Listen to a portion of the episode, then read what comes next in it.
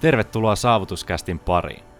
Saavutuksen puolella meillä on tavoitteena tarjota sinulle uusia perspektiivejä, ajatuksia sekä konkreettisia työkaluja, joiden avulla pystyt saavuttamaan unelmasi sekä asettamasi tavoitteet. Ole oman elämäsi tarinankertoja ja valitse itse tarinasi suunta. Nautin matkasta. Tässä jaksossa vieraana on paljon maailmaa nähnyt Timo Kiuru. Timo toimii kansainvälisesti luovana johtajana, kirjoittajana ja puhujana. Hän on työskennellyt globaalien suurbrändien kanssa ympäri maailmaa. Näihin brändeihin lukeutuu esimerkiksi Samsung, Google, McLaren, Microsoft ja Mini. Hän on alun perin kotoisin Nurmijärveltä, mutta sen jälkeen hän on asunut eri puolilla maailmaa, muun muassa Etelä-Koreassa, Yhdysvalloissa, Kanadassa sekä Ruotsissa. Kiurun tavoitteena on rohkaista yrityksiä käyttämään vapaammin luovuuttaan ja tuomaan esiin vahvemmin arvojaan. Timo on palkittu vuonna 2016 globaalilla 40 Under 40 toimiala-palkinnolla Timon inspiroivaan uraan ja erinomaiseen tarinan kerrontaan pystyy myös tutustumaan hänen uuden kirjansa kautta, joka on julkaistu tänä vuonna 2019. Kirja kulkee nimellä Päiväkirja luovuudesta ja luopumisesta. Kirja löytyy myös englanninkielisenä. Voit käydä poimimassa enemmän tietoja blogin kautta, mutta pidemmittä puheitta nauti Timon tarinoista.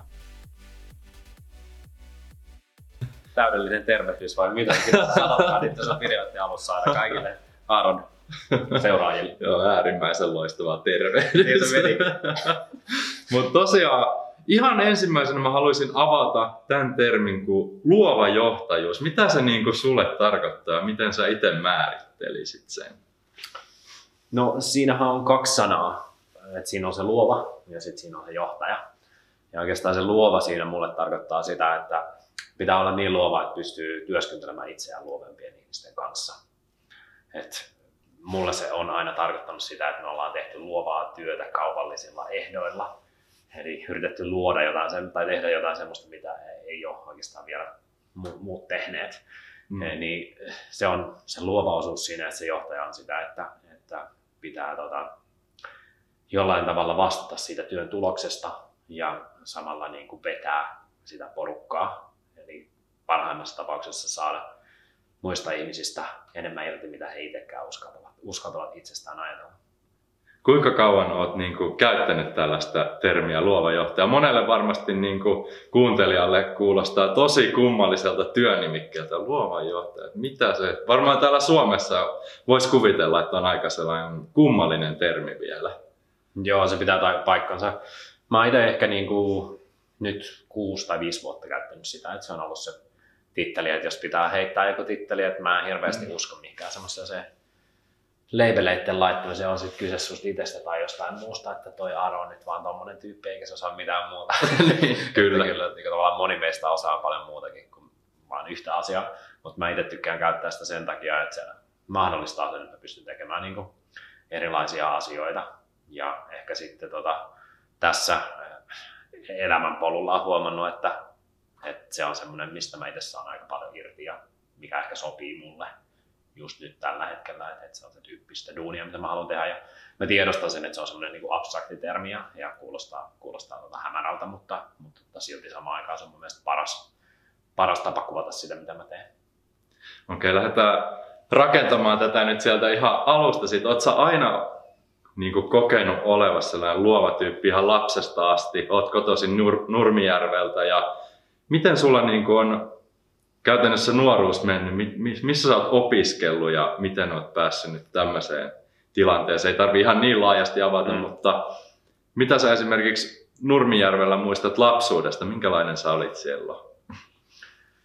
No mä en ole aina ko- ko- ole koken, koken, ko- mä en ole aina kokenut olevani äh, luova. Mm. Et se on semmoinen ehkä just yksi sellainen juttu, mi, mi, mitä mä oon itse oivaltanut, että luovuudessa voi kasvaa. Ja se on sellainen asia, että, että se on vähän niin kuin olisi vahva. Mm. Että, että jotkut on niin kuin tosi vahvoja luontaisesti, kun ne menee ekaa kertaa salille ja jotkut tekee tosi paljon töitä siitä sen, sen eteen, että, että tota, se on mun mielestä semmoinen, missä pystyy kasvamaan ja, ja tota, ähm, millainen mä olin lapsena, niin mä olin aika ujo ja samaan aikaan niin kuin, mä, mä koen, että mä elin aika, aika lailla samanlaista lapsuutta, mitä kaikki lapset Suomessa siihen aikaan, että, että me mm. niin kuin, katsottiin telkkaria ja seurattiin jääkiekkoa ja, ja niin kuin, ihaltiin Teemu Selännettä ja tälleen.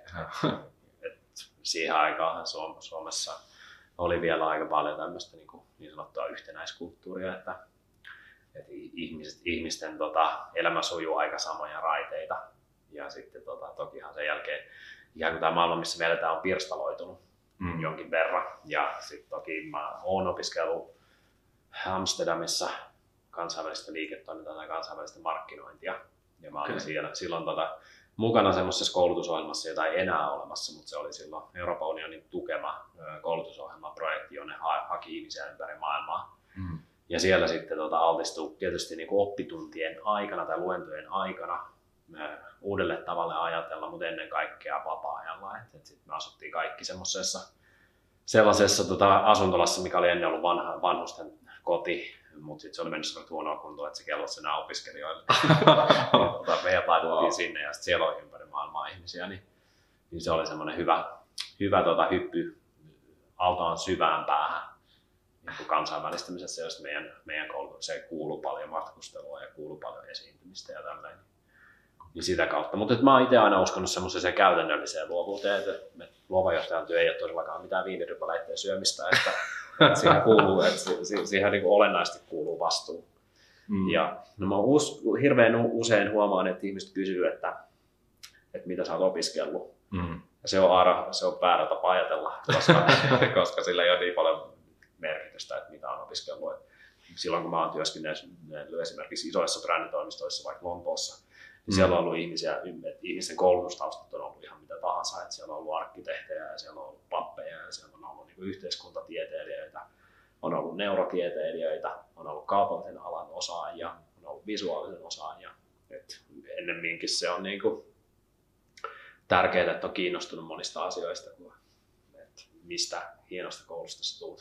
Vaikkakin koulutus on tärkeää, en mä sitä aliarvioida mitenkään. Totta kai, mutta tota, Miten sä päädyit sinne niin kuin Amsterdamiin alun perin? Että oliko sulla heti selvät sävelet, että sä haluit niin kuin kansainväliselle uralle vai mikä, mikä sinne ajo? No joo, kyllä ehkä se oli, se oli tota jotenkin, jotenkin oli mielenkiintoista, että, että toki niin kuin, mä olin ollut aika hyvä koulussa esimerkiksi kielissä ja se oli ollut mulle semmoinen, että missä mä olin to, tota, tosi helposti niin kuin päässyt, ei tarttunut hirveästi päntää, että ne tarttu mulle helposti ja, ja, ja sitten siihen aikaan niin kuin reilu parikymppisenä sitä nyt ei ihan hirveästi mieti, että mitä tässä elämässä tekee, sitten menee vähän sinne tänne.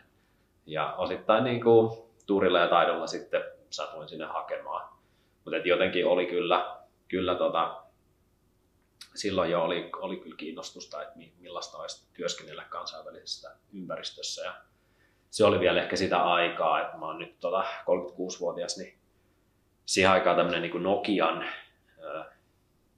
no, no, Nokian valta-asema ei ollut, ei ollut niin valtava, koska silloin kun on ollut ihan huipulla, mutta silloin vielä, niin kuin mä muistan, että meidän luokalle tuli yksi tanskalainen tyyppi esimerkiksi ensimmäisellä markkinoiden luennolla se kysyi meiltä, että, no, että miten sinne Nokialle pääsee töihin. niin, tota, että et tavallaan Nokia oli näyttänyt meille suomalaisille, että millaista tämmöinen globaali business voisi olla. Ja mm. siihen aikaan oli varmaan paljon ihmisiä, jotka teki tota Nokialla tai Nokialle töitä ja, ja tota, teki paljon tätä niin kuin globaalia, globaalia bisnestä. Hmm. Varmasti kaikki Nokian tietää maailmalla, iso, iso firma. Miten tota, Amsterdamin, lähdetään nyt siitä sitten purkamaan asiaa siitä Amsterdamista. Mihin sä lähit sen jälkeen sitten? Sä sanoit, että oli paljon matkustelua koulunkin puolesta, mutta mihin sä päädyit niin kuin ihan sitten koulun jälkeen, kun valmistuit? No mä päädyin tonne MTV-mediaan, eli silloiselle SubTVlle. Ja tota, se oli mulle hirveän, hirveän onnekas juttu, koska SubTV oli siihen aikaan, että se oli ihan alkuun kaapelikanava, joka sitten myöhemmin sai valtakunnallisen to, toimiluvan. Mm. Ja se oli osa tätä maikkaria, että se kuului maikkaria, Radionova ja, ja SubTV. Ja SubTV oli aina silloin tämmöinen niin erilainen kombinaatio siinä isossa konsernissa. Ja, ja se oli vähän niin kuin startup-kulttuuria jo, jo silloin niin kuin 2005 mä menin sinne, sinne tota ekaa kertaa. Et siellä monet tai ihmiset sai tehdä niin kuin moni, monenlaisia asioita ja sit jos siellä oli, oli tota, tosi hauskoja tyyppejä, että et jos sä jotenkin teit yhden jutun oikein ja hyvin ja, ja tota, ahkerasti, niin sitten sä sait tehdä seuraavan, mikä oli vähän isompi.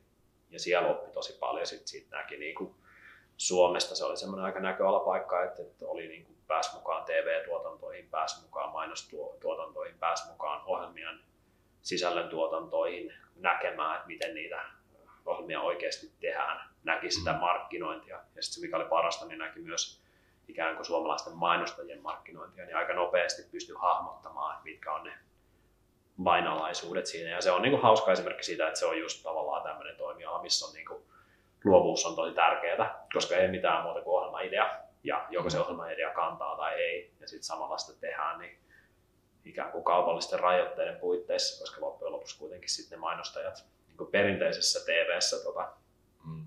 sen, sen määrittää, että, että onnistuuko joku juttu tai ei. Ja se oli hauska, silloin mä tein mun lopputyön TV-mainonnan tulevaisuudesta sinne Amsterdamiin ja sen mä tein vuodelle 2020. Eli Aa, no niin. kolme kuukautta ja sitten mä olin aika oikeassa, oikeassa silleen, nyt jälkeen helppo sanoa, mutta mm. silleen ihan niin kuin räkänokkana mä olin aika oikeassa, mikä vaan tarkoittaa sitä, että että tämä maailma, missä vielä tämä nykyään missä striimataan paljon ja, ja siihen aikaan vielä tämmöinen user generated content, mitä sä teet esimerkiksi, niin oli mm.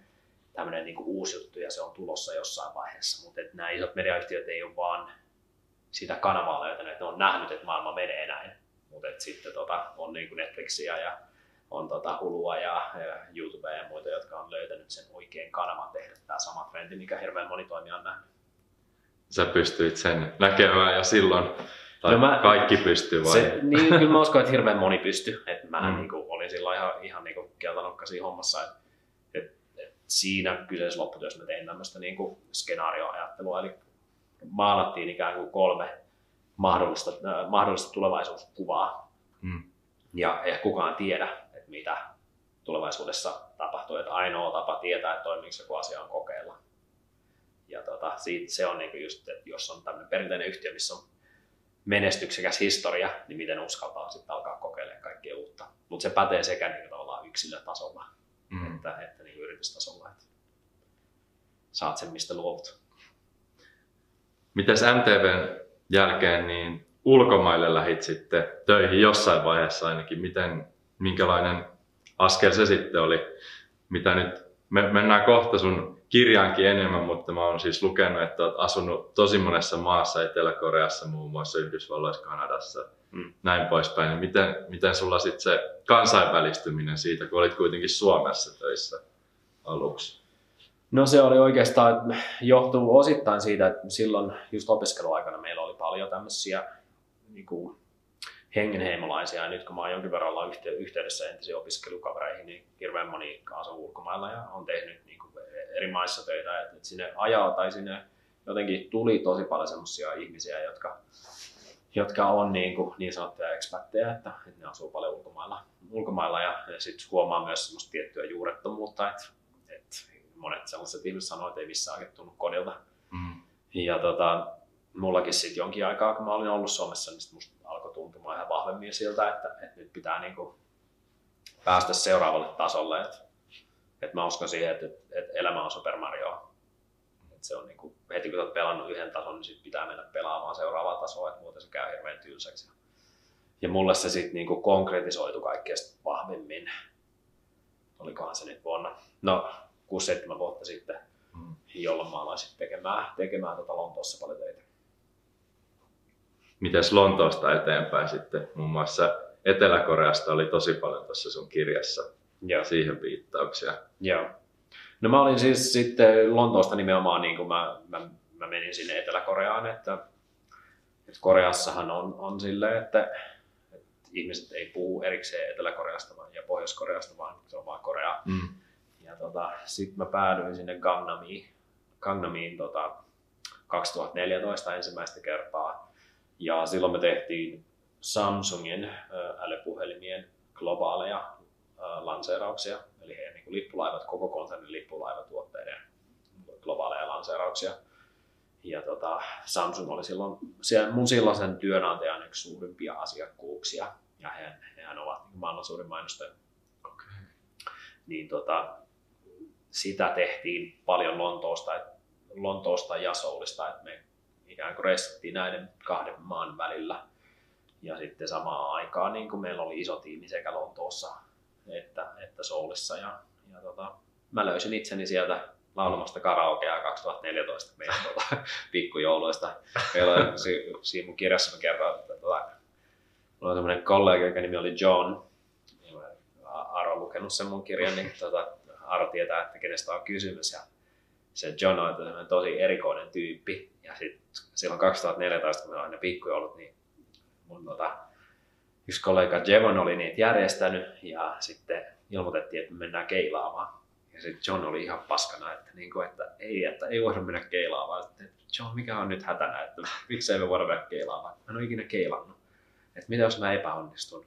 Mä olin, että, että se on silleen hauskaa, että sinne mennään vaan, että ei sillä ole niin väliä, että jos ei mene ihan täydellisesti. John on silleen, että okei, okay. sitten me mennään. Ja sitten se keilasi ekaa kertaa ja se voitti meidät kaikki. niin tota, se oli hauskaa pelkäs epäonnistumista. Se on harjoitellut jostain YouTuben kautta. Ihan salettiin varmaan koko iltapäivän siellä käynyt jotain tutoriaaleja läpi. Mua kiinnostaa hirveästi niin kuin sun työnkuva tuommoisissa töissä. Pystyisit sä kuvailemaan vaikka viimeisen viiden vuoden aikana jotain yhtä työpäivää, että miltä sulla saattoi näyttää, että jos toimit Briteissä sekä Koreassa, niin miltä sun normaali työpäivä näyttää tai näytti? No esimerkiksi siellä Koreassa tai Briteissä, niin sehän on niin aika raadollinen maailma. Et yleensä se hyvä puoli, niin kuin ainoa hyvä puoli noissa, noissa isoissa metropoleissa on, että ei hirveän aikaisin tarvitse mennä töihin. Me yleensä mentiin kymmeneksi aamulla töihin sekä Lontoossa että Briteissä. Ja, ja, ja sitten tavallaan tuossa siinä työssä, mitä tein siellä, niin oli hirveästi sit sen niin kuin eri aikaerojen kanssa pelaamista. Et me oltiin siellä, siellä tuota, saatettiin, tai mä kävin tosi usein esimerkiksi silloin Samsungin pääkonttorilla siellä Suvon nimisessä kaupungissa, jossa saattoi olla tosi pitkiäkin palavereita, että saattoi olla vaikka neljä tuntia ja sitten mä saatoin mennä heidän in-house mainostoimistoon muutamaksi tunniksi. Mutta se mikä oli tavallaan semmoinen niin kuin vakiojuttu siihen aikaan oli, että meillä oli joka ilta ilta meidän, tai me käytiin syömässä ennen meidän iltapalveria, eli silloin kello oli varmaan 19, kun se palaveri alkoi, mm. ja silloin Lontoossa oli aamu.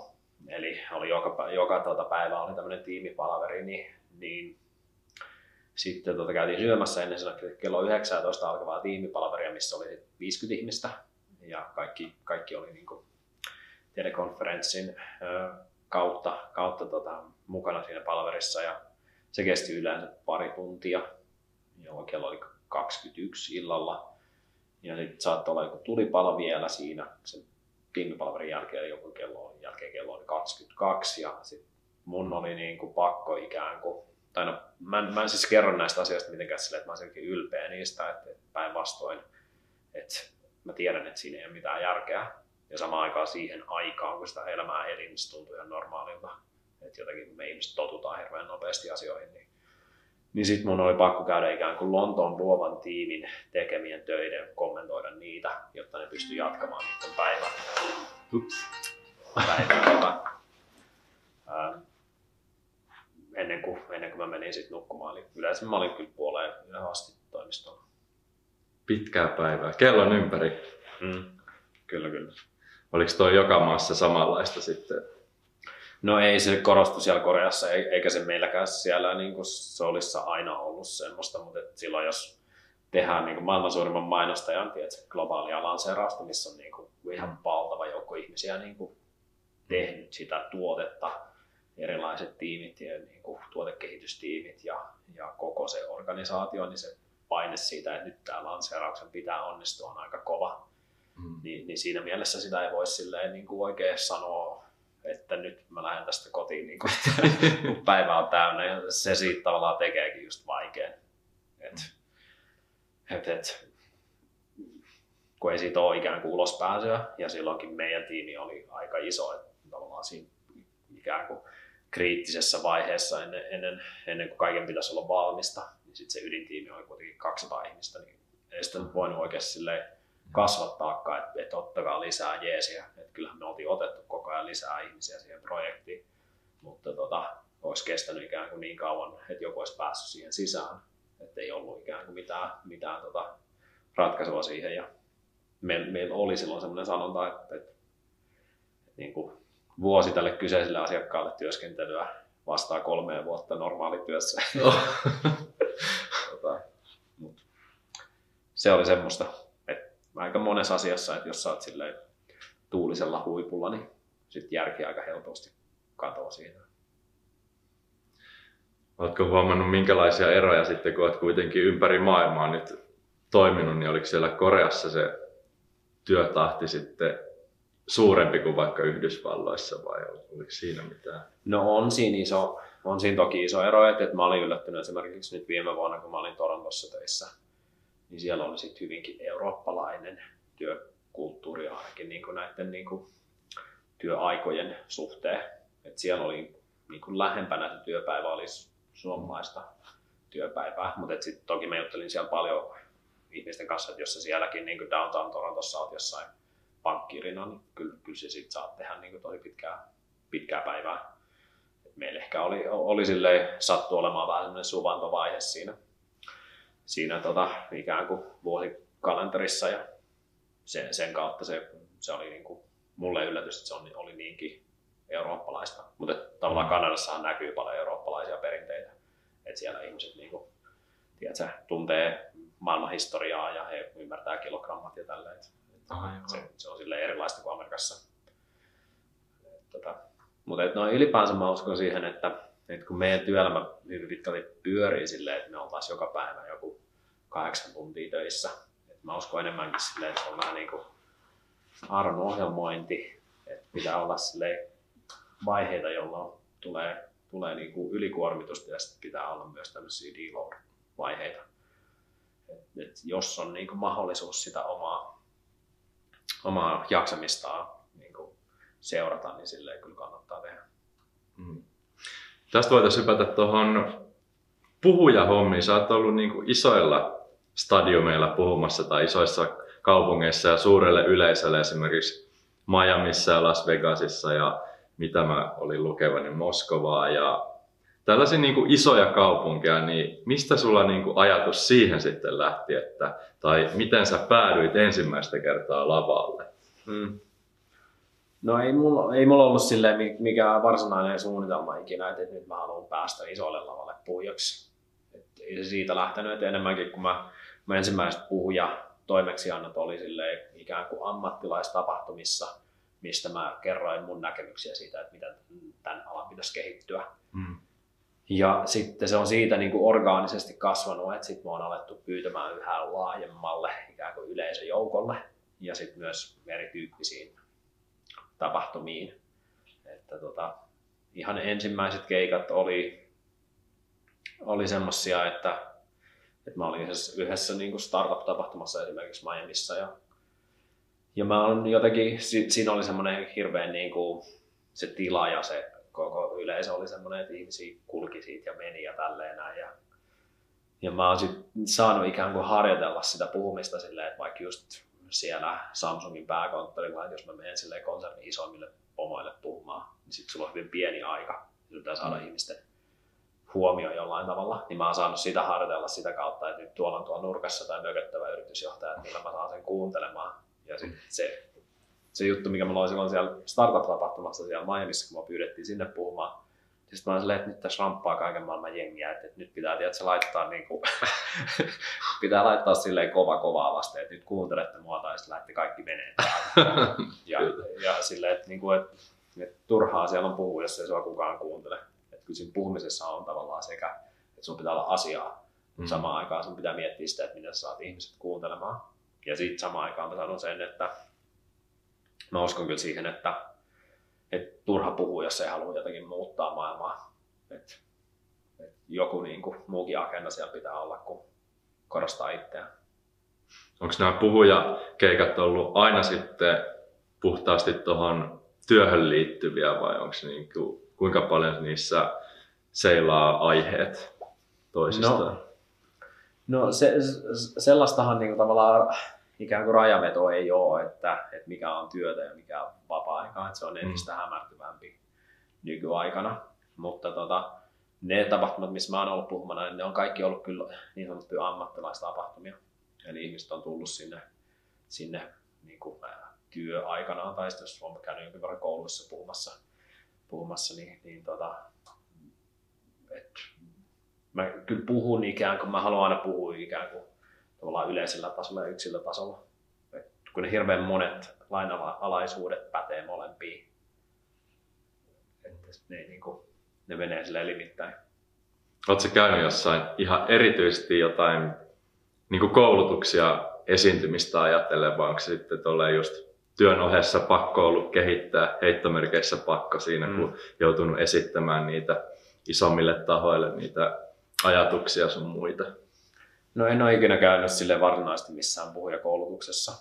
Että mä tiedän, että on semmoisia palveluita tuolla maailmalla, mutta mä en ole, mä en ole tota ikinä niitä käyttänyt. Et mä just kuulin Pekka Pohjakallio kertoi mulle tämän tota, entisestä työkaverista Saku Tuomisesta, että tämä on mun mielestä hieno, hieno tarina niin julkisesta puhumisesta, että silloin kun ää, tota, Pekka ja Saku oli työstänyt yhdessä jotain, jotain projektia ja sitten tota, tässä niin kuin tiimissä olevat jäsenet oli sanonut Sakulle, että, niin, että Saku nyt kun sä oot hyvä puhumaan, mm. että voit sä opettaa meille, niin kuin, että voit pitää meille joskus jonkun luennon puhumisesta. Ja sitten Saku oli sille, että kyllä voin, luento alkaa nyt. Julkisessa puhumisessa ei voi epäonnistua. Luento on päättynyt. niin kuin tavallaan, niin kuin se on hienosti sanottu. Että varsinaisesti siinä ei ole mitään sääntöjä. Mm. Että ihmiset kyllä huomaa sen, että jos sä puhut sydämestäsi ja samaan aikaan, jos sä teet, sä puhut, uskallat puhua, niin se on ensinnäkin jo iso steppi sille, että sä oot tehnyt jotain, mikä on pelottaa. Ja toiseksi, jos se menee pieleen, niin sitten tiedät, että ensi kerralla sä teet jotain eri lailla. Niin ei siinä voi epäonnistua. Tuo on kyllä tosi hyvä tarina. Yksinkertaista. Kyllä. Minkälaista on ollut niin kuin, tuollaisen ison yleisön eteen meneminen? Onko sulla Onko sulla ollut jossain vaiheessa jotain hirveätä itsellä sellaista pelkotilaa siinä tai jännitystä, että mitä tästä tulee, vai onko se ollut heti tuolla asenteella, että tässä ei voi niin kuin epäonnistua? ei, siis mähän on ihan kauhuissani siitä puhumisesta aina, että, että kyllä mä niin kuin jännitän sitä ja, ja, ja se on niin kuin tosi pelottava tilanne. Et ihan samalla lailla kuin varmaan tosi monella muullakin. Mm. Et se on enemmän semmoista, että sit sä meet vaan sinne lavalle, kun on pakko mennä ja sit sä yrität selviytyä sen seuraavan 45 minuuttia ja jälkeen te katsot, että mitä tuli taas sanottua. Niin kuin, että tota, se on, siihen jonkin verran tottuu, mutta samaan aikaan kyllä se aina jännittää. Ja kaikki sitten eniten niin kuin jännittää sitä, että miten niin kuin kaikki tekniikka toimii ja kaikkea tämmöistä. Että tosi harvoin saa keskittyä pelkästään siihen puhumiseen. Mm. Mutta se on semmoinen asia, mikä on meihin ihmisinä ohjelmoitu. Että tavallaan siinä, siinä palataan aika silleen, tuota, alkukantaisiin vaistoihin, että sä menet siihen niin kuin, niin kuin, vaikka 900 ihmisen eteen ja sit ne katsoo sua ja saat siinä yksin niin kuin, kädet levällä, että voitte, voitte laittaa mut lihoiksi ihan milloin haluatte. ja sehän niin kuin, meitä pelottaa siinä. Mm. Onko sinulla jotain rutiineja, niin kun sä valmistaudut niin kuin puhumiseen? Itse on paljon kuunnellut podcasteja ja katsellut niin kuin erinäköisiä julkisten puhujien valmistautumista käytännössä, että hirveät hengitysharjoittelut tai mm. rauhoittumiset tai jotain jumppaa tai mitä ikinä kenelläkin on, mutta kaikilla on jotain sellaista, niin onko sulla sellaiset selkeät sävelet siihen? Miten se... No on mulla se, että, että mä toivoisin aina, että olisi joku semmoinen semmoinen paikka, missä saisi vetäytyä vähäksi aikaa ennen kuin menee sinne lavalle. Että, että loppujen lopuksi mä uskon, että se on kuitenkin samanlaista kuin mikä tahansa esiintyminen, että jotenkin pitää kerätä energiaa vähän ennen kuin sinne menee, ja se epäreilunta, mitä sä voit tehdä puhujana on silleen, että, että sä jotenkin et antaisi ihmisille energiaa. Mm. Siinä mielessä, että vaikka se oli jo hirveän hyvä päivä, niin kyllä se pitää unohtaa silloin, kun sinne menee. mutta niin kuin, noin muuten niin ei ole oikeastaan, oikeastaan muuta kuin semmoisia tosi käytännöllisiä asioita, että, että on niin kuin, kannattaa käydä vessassa just ennen kuin menee lavalle ja tämän tyyppisiä juttuja. Ja, ja tota, sitten mulla on enemmänkin semmoisia mun tämmöiset niin niksit liittyy enemmänkin silleen, että miten mä valmistaudun, kun mä lähden tuommoiselle keikalle, että miten mä pakkaan mun laukun ja mitä mä otan mukaan ja tämmöisiä. Että mä, niin kuin, mä en Aaro hirveästi usko mihinkään semmoisia nikseihin elämässä. että, tota, jos joku toimii, että se Gary Veelle, niin se ei tarkoita sitä, että se toimii sulle. ja me hirveän usein niin kun se on hirveän houkuttelevaa meille ja me itsekin syyllistyn siihen, niin me jotenkin katsotaan näitä tämmöisiä kuruja, että, mm. että toi tekee nyt tolleen, että okei, nyt löytetään helppo niksi pirkka ratkaisu, mutta tota, meillä, on, meillä on jokaisella tavalla oma tarina, mitä me kuljetaan ja, ja tota, omat, jokaiselle toimii eri jutut. Totta kai. Mites tota, voitaisiin mennä siihen kirjaan, ollaan mainittu se monta kertaa tässä tosiaan kirjoitit ja julkaistiin tänä vuonna sun päiväkirja nimellä kulkeva opus. Se oli mun mielestä tosi niin kuin mielenkiintoinen sille, että okei, päiväkirja. No, mistähän tämä mahtaa sitten kertoa? Niin onko se, mä, mä aloin miettimään sitä, että pohjautuuko se oikeasti onkin sun päiväkirjaan silleen, että oletko pitänyt päiväkirjaa tässä vuosien aikana, että mistä se kirja sitten on koostettu vai onko se luotu semmoiseen päiväkirjan muotoon sitten? Niin semmoinen kirja, jonka, jonka nimi on siis päiväkirjan luovuudesta ja luopumisesta, niin, mm. niin se on lähtöisin kyllä siitä, että mä oon kirjoittanut suurimman osan niistä jutuista muistiin itselleni. Mm.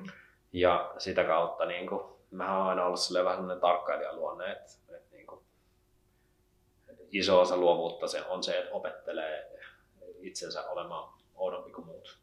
Että sä alat huomaamaan asioita, mitkä muut, mitä muut ei huomaa. Ja sit se on myös aika raskasta välillä, koska, koska tota, sit sä huomaat asioita ja sitten, että eikö ne mitä ajattelet eikä sano sitä mitenkään ylimielisesti.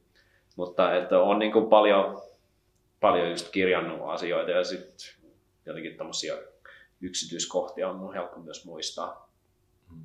Niin, että, että, että, että minkälainen paita jollain taksikuskilla on ja mitä se on niin kuin, että mitä se kertoo siitä ihmisestä, että se on laittanut tietysti, tämmöiseen niin kuin, äh, uskonnollisen tunnuksen sen siihen, siihen tota, tuulilasissa olevaan peiliin, peiliin kiinni ja tämmöisiä, että, että on se niin kuin aidosti, ne tarinat on kaikki totta ja ne on kaikki semmoisia, mitä mä oon kirjannut ylös, ylös ja sitten tota, myöhemmin, tai se oli yksi niistä jutuista, mitä aloin miettimään, että a, ensinnäkin, että mä en ole mikään julkisuuden henkilö, että kiinnostaako tämä ketään ja että onko mulla joku oikeus niin kuin, julkaista tämmöistä ja mitä ihmiset sanoo, jos mä julkaisen nämä. Että, tota, se on mulle niin kuin, tuntuu hyvältä, että sä sanot, että se on ollut mielenkiintoinen kirja, koska nimenomaan mä haluaisin kirjoittaa semmoisen lainausmerkissä bisneskirjan, joka mm. käsittelee paljon muutakin kuin bisnestä, mutta että jota lukisi semmoiset ihmiset, jotka ei hirveästi lue bisneskirjoja. Ja mä olin itsekin aika kyllästynyt bisneskirjoihin, niin sitten mä haluaisin tehdä siitä semmoisen tarinallisen ja jotenkin helposti lähestyttävää. Kirjasta erityisesti itse tykkäsin tosi paljon sellaista tarinankerronnallisesta tyylistä, plus sitten se, että sä tiivistit aina siihen niin kuin luvun loppuun käytännössä jonkun sellaisen opin esimerkiksi, että mikään se oli se kiinnittää kauneuteen huomiota tai joku mm. tällainen vastaava oppi. Et siinä tuli monta sellaista oppia pitkin kirjaa, mutta semmoisten tarinoiden muodossa ja sitten sä olit niin kuin kertonut, että mistä tämä oppi tulee, että missä Joo. maassa sä oot ollut silloin ja joku tarina siihen. Että tosi tosi niin kuin kiinnostavasti oli tehty, vaikka voi kuulostaa siltä, että päiväkirjatyylinen kirja sille, että eikö tämä ole aika henkilökohtainen juttu, Ei. mutta miten toi on niin kuin tehty, niin mä tykkäsin kyllä tosi paljon. Että onko sulla niin kuin, päiväkirja, sä miten paljon kirjoittanut muutenkin päiväkirjaa sitten, että toihan vaan muutamalta vuodelta mm. käytännössä? No en mä hirveästi ole, että se jotenkin, jotenkin ehkä just siinä vaiheessa, kun mä lähdin pois Suomesta, niin, niin sit oli niin paljon ihmeteltävää. Tiedätkö, että, että kaikki on jotenkin niin mm-hmm. outoa ja että oli pakko jotenkin ehkä, ehkä itselleenkin jotenkin prosessoida sitä mutta sitten samalla niin kuin, silloin mä olen myös valokuvaamaan tosi paljon. Että mä valokuvasin kyllä paljon enemmän kuin mä kirjoitin. Mm. Ihan vaan sen takia, että se estetiikka oli niin erilaista. Ja tota, siitä kautta se on tullut, että, että tota, en mä aina ole kirjoittanut päiväkirjaa, mutta että on mä sitten toki kirjoittanut jonkin verran aina kuitenkin. Että... Mistä toi alun perin tuo ajatus tuosta kirjasta, oletko kauan miettinyt sen toteutusta tai ulkomuotoa, milloin tuli ensimmäiset ajatukset, että näitä ajatuksia voisi niin oikeasti julkaista?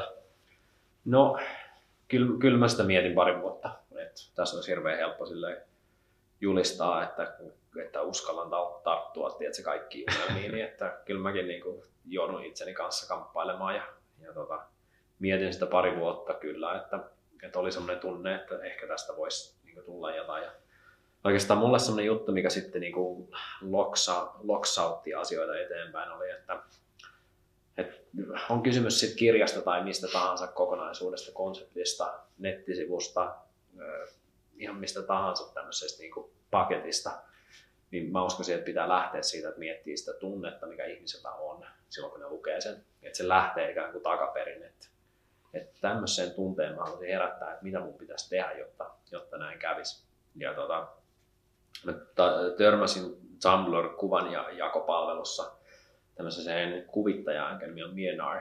Ja hän on tota, mä en ole tavannut häntä, koska hän ei halua paljastaa hänen henkilöllisyyttä, mutta mä oon tota, tehnyt salapoliisityötä ja päätellyt, että mä luulisin, että hän on Malesiasta. Ja, ja tota, hän on tota, malesialainen nuori nainen, joka tekee kuvituksia, jotka on tietyllä tavalla niin kuin saman aikaan melankolisia ja toiveikkaita. Ja mä näin yhden hänen kuvituksen, jossa oli, oli tota, tämmöinen tyyppi parvekkeella yksin. Ja sitten mä että tuossa on niinku aika paljon siitä tunnelmaa, mikä mulla oli silloin, kun mä olin siellä, siellä tota, Soulissa siellä Gangnamissa, Gangnamissa asemassa 2014. Ja sitten mä otin hänen yhteyttä, että haluaisitko tehdä mun kirjaa kuvituksia, ja sitten hän vastasi mulle, että ei hän ole tehnyt ikinä. Mä toin sen viesti uudestaan, että haluaisitko silti tehdä minulle kuvituksia. Ja sitten hän sanoi, että hän miettii asiaa. Mä laitoin kolmannen viesti, että alatko tekemään, ja sitten, että kyllähän alkaa. tota, wow. Sitä kautta se, se niin kuin hyppäsi sitten taas vähän eteenpäin se kokonaisuus.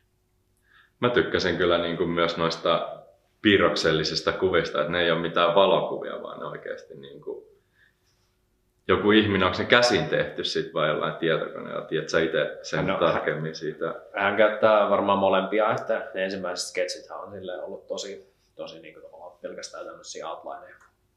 Että, tota, ne on ollut niin kuin, että hänen kanssaan oli tosi hieno työskennellä, koska monet, ja hän huomaa siitä, että hän on ammattilainen, että hän pystyy avaamaan sitä prosessia mm. myös toiselle ihmiselle, että tämmöistä olisi tulossa. Että tota, pystyt tota, kommentoimaan, että ollaanko oikeilla linjoilla. Ja ne ensimmäiset, ensimmäiset tota, hahmotelmat oli ihan tikkuukkoja. Okei. Okay. Mahtavaa, että olet ottanut niinku siihen tommosenkin sävelen mukaan käytännössä siihen kirjaan. Niin mä halusin sen, että kun mä oon itse länsimaalainen ja, ja tota, se teksti on ikään kuin täysin länsimaalaisen tekemä, niin mä haluan, mm. että visuaalisesti se oli, olisi enemmän niin kuin, sit aasialainen se ulkoasu, ulkoasu siinä. Ja, ja sitten toki niin kuin koko kirjan tota, visuaalisesta ilmeestä on, on, on vastannut Cozy Publishing Viola, joka on ollut myös isossa, isossa roolissa siinä. Mm. Mitäs tota, sulla on myös englanninkielisellä kielellä tämä kirja, mikä se oli se nimi, millä se kulki? Se on englanniksi The Lonely Creative, True Stories that will help you and your business grow. Niin justiinsa. Kummalla tämä alun perin kirjoitettu, suomeksi vai englanniksi tämä kirja? Sekä että. että tota, näitä oli siis, mä kirjoitin, no, se kyllä vuodet vähän hankaloitu, mutta joitain vuosia sitten mä kirjoitin Huffington Postiin ja silloin mä kirjoitin niin kuin paljon englanniksi. Ja sitten mä kirjoitin Heisenweidiin myös, mikä on tämmöinen niin kuin, muotia ja, ja tota, musiikkia ja urbaanikulttuuri käsittelevä julkaisu, online-julkaisu. Mm. Sinne mä kirjoitin englanniksi. Ja sitten tota, muutama muuhun ammattijulkaisiin mä kirjoitin englanniksi. Ja sitten jos mä kirjoitin vaikka kavereille jotain Facebookiin, mä kirjoitin välillä englanniksi, välillä suomeksi. Niin sitten kun siinä vaiheessa, kun mä aloin miettimään, että onko mulla oikeasti jotain matskuja, ja sitten keräilin, keräilin niitä vanhoja merkintöjä sieltä täältä. ja sitten semmoista, mitä mä olin kirjoittanut vaan itselleni. Ja sitten se oli molempia kieliä sekaisin. tota, ää, on ollut siis mole, on miettinyt sitä molemmilla kielillä. Ja sitten se kirjan nimi oli vielä silleen, että suomenkielessä niin sanat on niin pitkiä. Mm. Niin se oli, se oli tota, piti, piti miettiä uudelleen ja se oli varmaan viimeinen asia, mikä saatiin niin kuin sinetöityä se, että mikä tämän kirjan nimi nyt oikeasti on. Olet tyytyväinen lopputulokseen. No nyt se tuntuu, että, että mun mielestä ihmiset hirveän niin kuin, tai liikaa miettii, että mitä tahansa uutta ne tekee, että vaikka uusi firman nimi, että mikä tämän nimi nyt on sille ihan sama, että tavallaan sille työllä, työllä teet sille merkityksen, että, että se niin kuin maailman yksi edistyneimpiä niin kuin, teknologiayrityksiä, niiden nimi on Omena. Kyllä. että jos olisit mennyt silleen, että mulla olisi tämmöinen idea, että annetaan tämän firman nimeksi Omena, niin tota, kyllä se sitten tavallaan se merkitys tehdään sille varsinaisella työllä. Että... Tuo on kyllä ihan totta. Mulla jäi mieleen tosi vahvasti siitä kirjasta sellainen yksi sana, mitä sä vähän sille poljit, ja se oli niinku brändi käytännössä. Että ihmiset käyttää paljon sanaa brändi erilaisissa, erilaisissa lauseissa ja merkityksissä, niin minkä takia sä niin tykkää siitä sanasta? No siis sehän on paskasana. ja, tuota, siinä on niin kuin kaksi pääsyytä, tai siinä on monia syitä, mutta kaksi pääsyytä. Että jos sä kysyt ihmisiltä, että mitä se tarkoittaa, niin jokainen ihminen antaa siitä vähän erilaisen määritelmä. Ja sitten, että mitä järkeä on käyttää sanaa, josta me ei tiedetä, mitä se tarkoittaa. Ja sitten toisekseen, heti me kuullaan sana brändi, niin nytkin varmaan puolet katsojista lähti, että mieleyhtymät on jotain ahnasta ja jotain tämmöistä ei hirveän helposti lähestyttävää. Mm. Ja mä itse uskon siihen, että on sitten kysymys niin kuin vaikka sun kaltaisesta niin henkilö, henkilö tota, liiketoiminnasta tai sit isosta yritystoiminnasta, niin olisi parempi, että mikä on se lupaus, minkä annat omille seuraajille ja, ja tota, omille asiakkaille.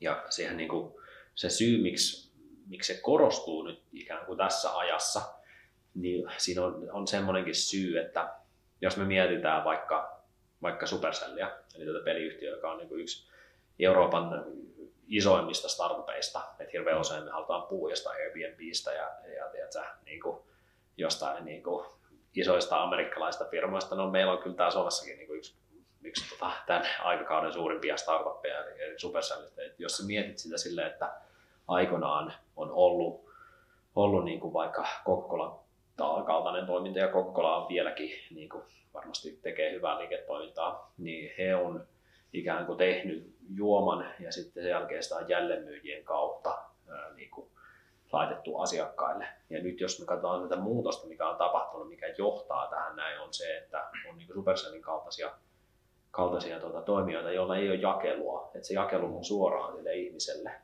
Ja samaan aikaan, että ei ole mitään jälleenmyyjiä, vaan se on suoraan sinne, että ikään kuin ihmiset näkee suoraan sinne niin kuin kulissien taakse, eikä sille, että nyt niin kuin oikeasti täällä niin kuin kulissien takana asiat voi olla ihan miten sattuu, ja sitten vaan riittää, että siellä on niin kuin myymälässä vino pino niitä tuotteita, ja sitten laitetaan joku hassun hauska mainos telkkariin mm. niin on tapahtunut tämmöinen muutos, että asiat on läpinäkyvämpiä.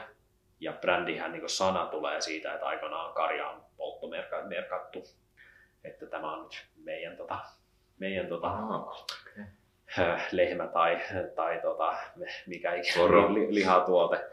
ja tavallaan tässä niin kuin vegaaniuden ja kasvisruokavalion aikakautena, niin se on vähemmän relevantti kuin ikinä. Todella hyvä perustelu, ymmärrän.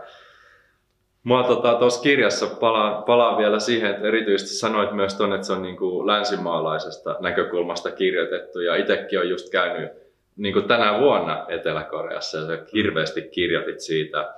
Tai monta kappaletta oli siitä tehty, niin itselläkin tuli sellaisia aha-elämyksiä, no joo, en mä ihan noin nähnytkään tota asiaa, mitä sä sitten näit, mutta tällä kun miettii taaksepäin, niin mä kyllä ajattelen ihan samalla tavalla. Esimerkiksi se oli hauska, kun sä niiden ihmisten just sitä, no Gangnamhan on tosi hieno asuinalue, että se on tosi sellainen ökyalue, että siellähän mekin käytiin yeah. pyörähtämässä, että siellä se kaupassa pakataan kaikki valmiiksi ja näin poispäin.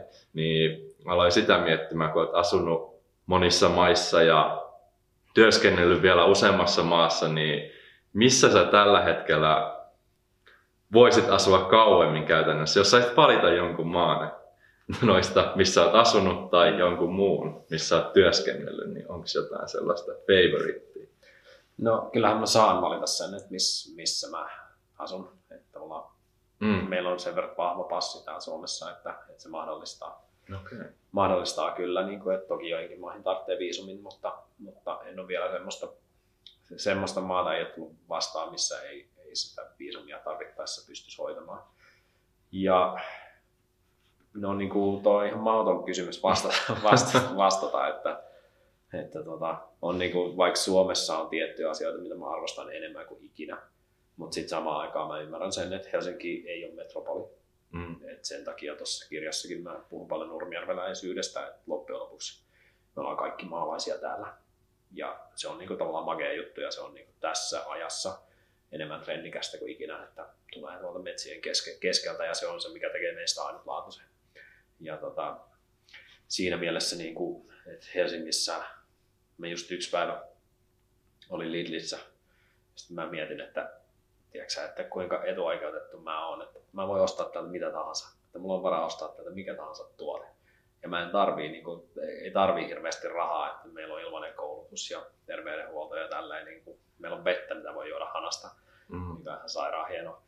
Ja tavallaan asunnot on rakennettu ihan sairaan hyvin, että, että tässä ei, ole, niin kuin, ei tarvitse tämmöisistä perusasioista murehtia ja viranomaisia pystyy luottamaan ja tälleen, niin on paljon asioita, tai kaikki asiat on paremmin kuin koskaan aikaisemmin. Ja sitten samaan aikaan mun työ on ollut kuitenkin sitä, että se, siihen on liittynyt tavallaan niin kuin isot globaalit yritykset ja on liittynyt se, että ollaan niin kuin siellä, missä maailmassa tapahtuu eniten, että ne on ollut isoja metropoleja. Mm. Niin jostain pitää luopua. Että, tota, kaikkea ei voi saada, mutta samaan aikaan niin, niin mä uskon kuitenkin siihen, että, että aina on niin kuin opittavaa ja sen takia se on mielenkiintoista, että, että jokaisesta maasta löydät hyvät ja huonot puolet. Mm. Että sinänsä niin kuin yhtä semmoista eh, luvattua maata ei ole olemassa. Vaikea valita. Et Suomessa on hyvä.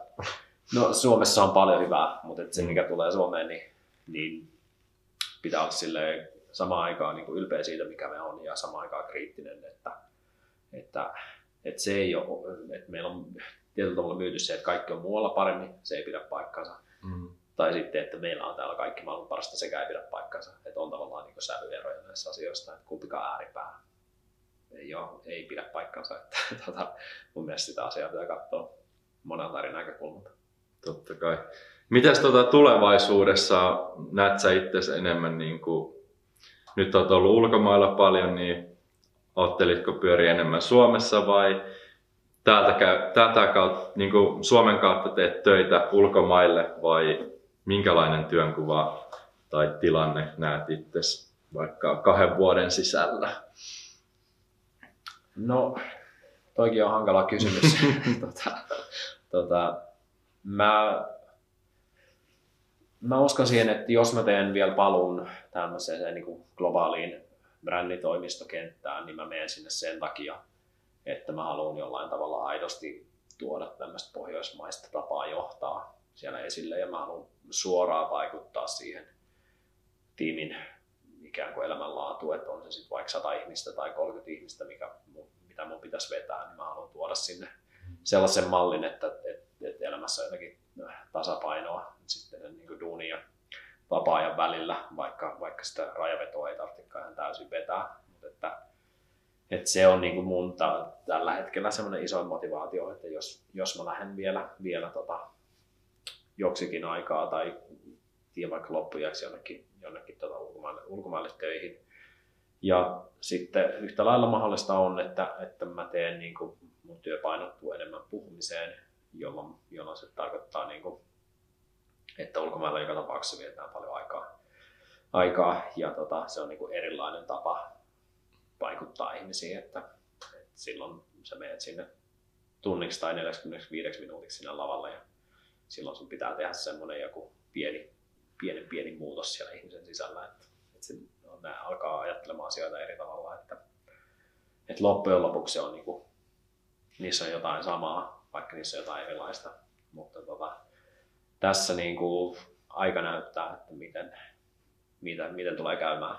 Et, tota, uskon kyllä, että tietyllä tavalla, mä itse ehkä uskon enemmän semmoiseen, että pitää tehdä semmoisia asioita, mitkä tuntuu susta oikealta. Ja sitten, että mä en ole hirveän sille mitenkään hengellinen ja mulla on jotain kavereita, jotka uskoo kaiken maailman huuhaa juttuihin.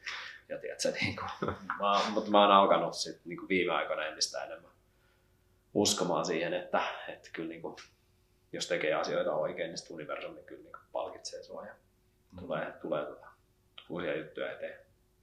Voidaanko tästä nyt rivien välistä vähän tulkita sitä, että Suomi ehkä tuntuisi semmoiselta, missä tuntee olonsa kotoisaksi, silleen kun sanoit, että tuolla on paljon esimerkiksi koulun puolelta tuttuja, jotka ei tunne niin kuin, että olisi koti missään, vaan vähän niin kuin No ei, ei, ei niin voi kyllä tulkita, että, että, että, että tavallaan siitä saa helposti niin kusipäämainen, jos jotenkin tulee suomalainen kritisoi Suomea. Mutta että kyllä tänne paluu on ollut aina tosi raskasta ja on joutunut, joutunut tota, ikään kuin ihan samalla lailla kuin mihin tahansa muuallekin niin kuin uudelleen sopeutumaan. Mm. Että, tota, se on niin kuin, se on myös, myös osa sitä, että, että ei, ei, ei tunnu aina kodilta Suomi. Mm. Hyvä. Sitten hypätään viiden kysymyksen pariin. Mikä on Timo sun lempikirja ja minkä takia?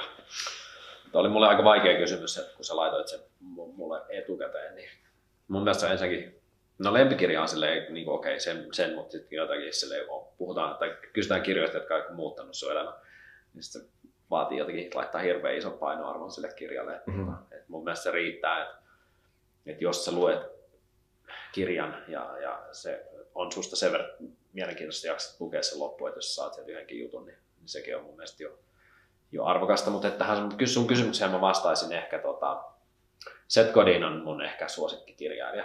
Että hänen kaikki kirjat on lukenut ja hän oli jo silloin niin kuin junnuna, kun mä luin, luin niitä hänen kirjoja, niin ne oli mun mielestä mielenkiintoisia, vaikka, vaikka se koko juttu oli mulle aika uutta. Ja hän on kirjoittanut semmoisen kirja, jonka nimi on englanniksi The Icarus Deception, How High Will You Fly, mikä kertoo siitä niin kuin potentiaalin, potentiaalin tavoittelemisesta elämässä. Ja Seth Godin on nimenomaan just semmoinen kirjailija, joka kertoo paljon tarinoita silloin, kun hän kirjoittaa. Niin se on ehkä semmoinen, minkä mä haluaisin tässä sanoa, koska, koska tota, jossain vaiheessa, kun mä lensin tosi paljon, niin tuli ihan, ihan sikana luettu kirjoja lentokoneessa.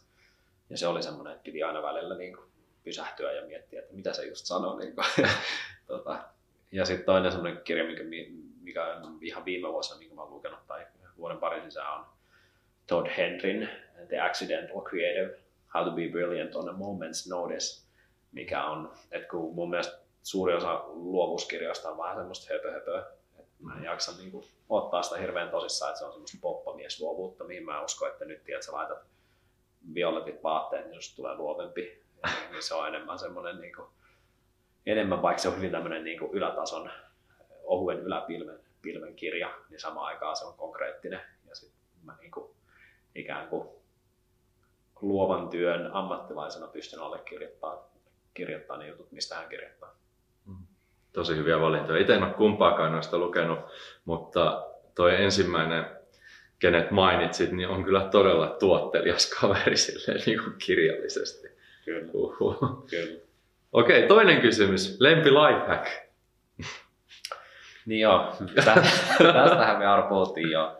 Tota, no mulla on tähän yksinkertainen, yksinkertainen tota, vastaus. Ja se on niin kuin ehdottomasti se, että aina jos tulee joku ongelma, mikä sun pitää ratkaista, tai jos sulla on levoton olo, niin kannattaa lähteä kävelylle. Et mä uskon tosi paljon sille kävelemiseen, että mä uskon, että tietyllä tavalla me ihmiset ollaan luotu kävelemään.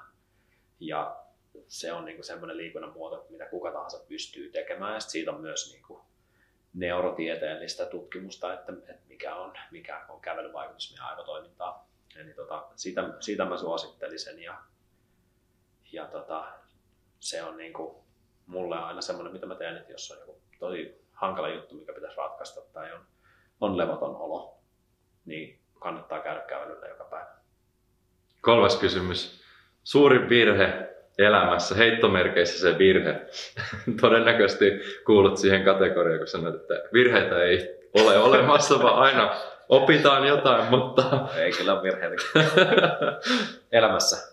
Joo, esimerkiksi tai Niin, sä, siinähän oli siinä, yrittäjyydessä. No, Siinä oli vaihtoehtoja. su, suurin virhe tota, yrittäjyydessä siihen on helppo, helppo vastata. Ja se on se, että mä en rakasta rahaa tarpeeksi.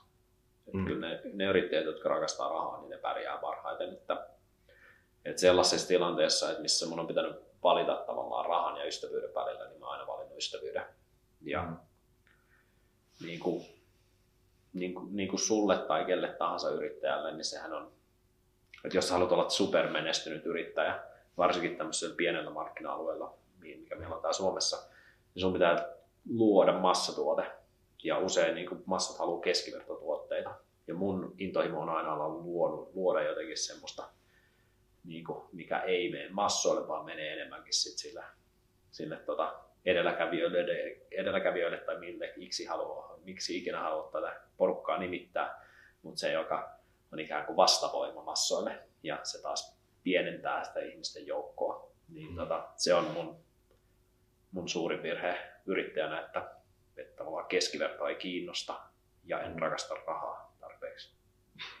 Vau, todella hyvä vastaus. Mitäs tota, neljäs kysymys, minkä vinkin antaisit nyt 18-vuotiaalle itsellesi? No, tätäkin me joudun vähän miettimään, mutta mä uskon siihen, että elämässä on kaksi, kaksi ikään kuin pääasiaa, jotka meitä ajaa. Että me tehdään valintoja joko uteliaisuudesta tai pelosta.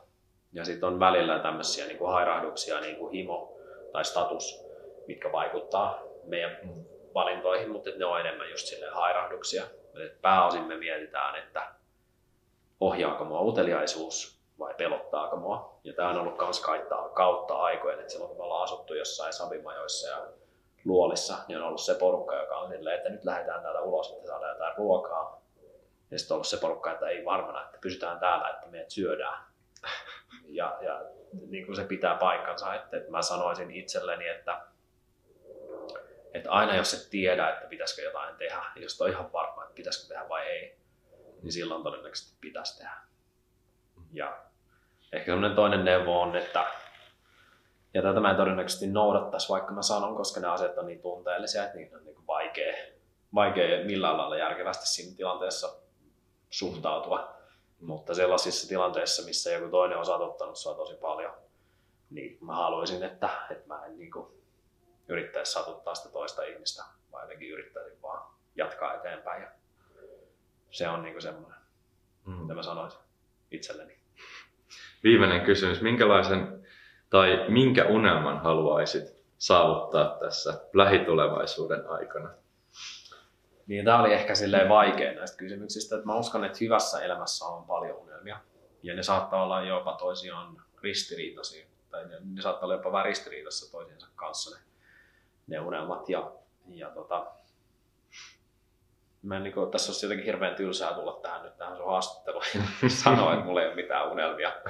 Tota, kyllä mulla on, mutta on sellaisia unelmia, mitkä liittyy suorastaan, suoraan muuhun. Ja sitten semmoisia, mihin mulla on vähän vaikutusvaltaa, mutta ei hirveästi. Että, että, että se niin kuin on tämmöisiä, että toivois, että, että niin kuin omat vanhemmat eläisi terveenä ja että kuinka niin kuin siskon lapset pääsisivät elämässä eteenpäin, että, että kun ne on nyt teiniään kynnyksellä, niin vähän silleen rakennusvaiheessa, että, että se alku, alku tähän elämään sujuisi silleen, että mä voisin vähän vähemmän ja vähemmän vaan katsoa, että siellä ne menee ja hän tekee omat, omat tota, valintansa. Mm. Niin on tämmöisiä asioita, mistä mä unelmoin. Ja sitten on tavallaan niin kuin omia, omia juttuja, juttuja tota, mitkä on enemmän henkilökohtaisia. Ja ehkä mä niin kuin, semmoinen yksi asia, mitä mä oon aina halunnut tehdä, mutta mä en ole, tai tein joskus silloin tosi tosi nuorena. En ole niin kuin tässä aikuisuudessa, niin olisi kiva tehdä jotain musiikkia. Se on yksi semmoinen. Laulaa, soittaa sekä että. tota, ehkä, ehkä ku- kuitenkin sit tota, enemmän tota räppimeininkiä. Aa. No sehän ei vaadi kuin mikin käteen. Ja kyllä siis nykyään että tämä niinku tekstin kirjoittaminen on niinku aika, aika kovalla tasolla. Että, et silloin joskus ehkä suomalaisen rap-musiikin alkuaikana se niinku kirjoittamisen taso ei ole niin kovalla, mitä se tällä hetkellä on. Mm. No siihen on helppo tarttua. Voi olla. Tosi hyvä. Mistä sut Timo voi löytää, jos haluaa esittää jotain kysymyksiä tai esimerkiksi löytää kirjan? No kirjan löytää esimerkiksi sieltä timokiuru.comista, tämä on mun henkilökohtainen nettisivu ja mun, mun käyttäjätunnus on kaikissa sosiaalisen median palveluissa, missä mä oon sama, eli Timo Kiuru. Eli tota, mä oon sellainen harvinainen nimi, että, että niitä, niitä, on aina ollut helppo löytää, noita, noita samoja käyttäjätunnuksia. Ja, ja, ja sieltä löytää, ja kirja on kaikissa suurimmissa suomalaisissa jälleen niissä tällä hetkellä hyllyssä. Siellä voi käydä nappaamassa omat. Kyllä. Helppo löytää. Timo Kiuru tosiaan ja ihan mitä tahansa kysymyksiä tulee, niin heittäkää kommenttiboksiin tai sitten jos ette halua minun tietää niitä, niin laittakaa suoraan Timolle. Mutta nyt on nimittäin paljon maailmaa nähty ja erinäköisiä mielipiteitä varmasti löytyy. Kysykää mitä haluatte. Kiitos paljon, kun halusit osallistua tähän podcastin tuotantoon. Kiitos Aaro. Ilo, ilo oli mun puolella. Tarinan loppuun vielä haluan kiittää sinua yhteisestä matkasta. Kiitos. Muistutuksena myös se, että kaikki tässä jaksossa käsitellyt asiat löytyvät aarahuttunen.com sivustolta. Sieltä löydät myös paljon muita mukaansa tempaavia ja mielenkiintoisia tarinoita sekä arvokasta sisältöä. Astu mukaan tarinoiden maailmaan. Valitse itse tarinasi suunta. Palataan pian uusien tarinoiden parissa. Sillä välin onnea seikkailuihisi.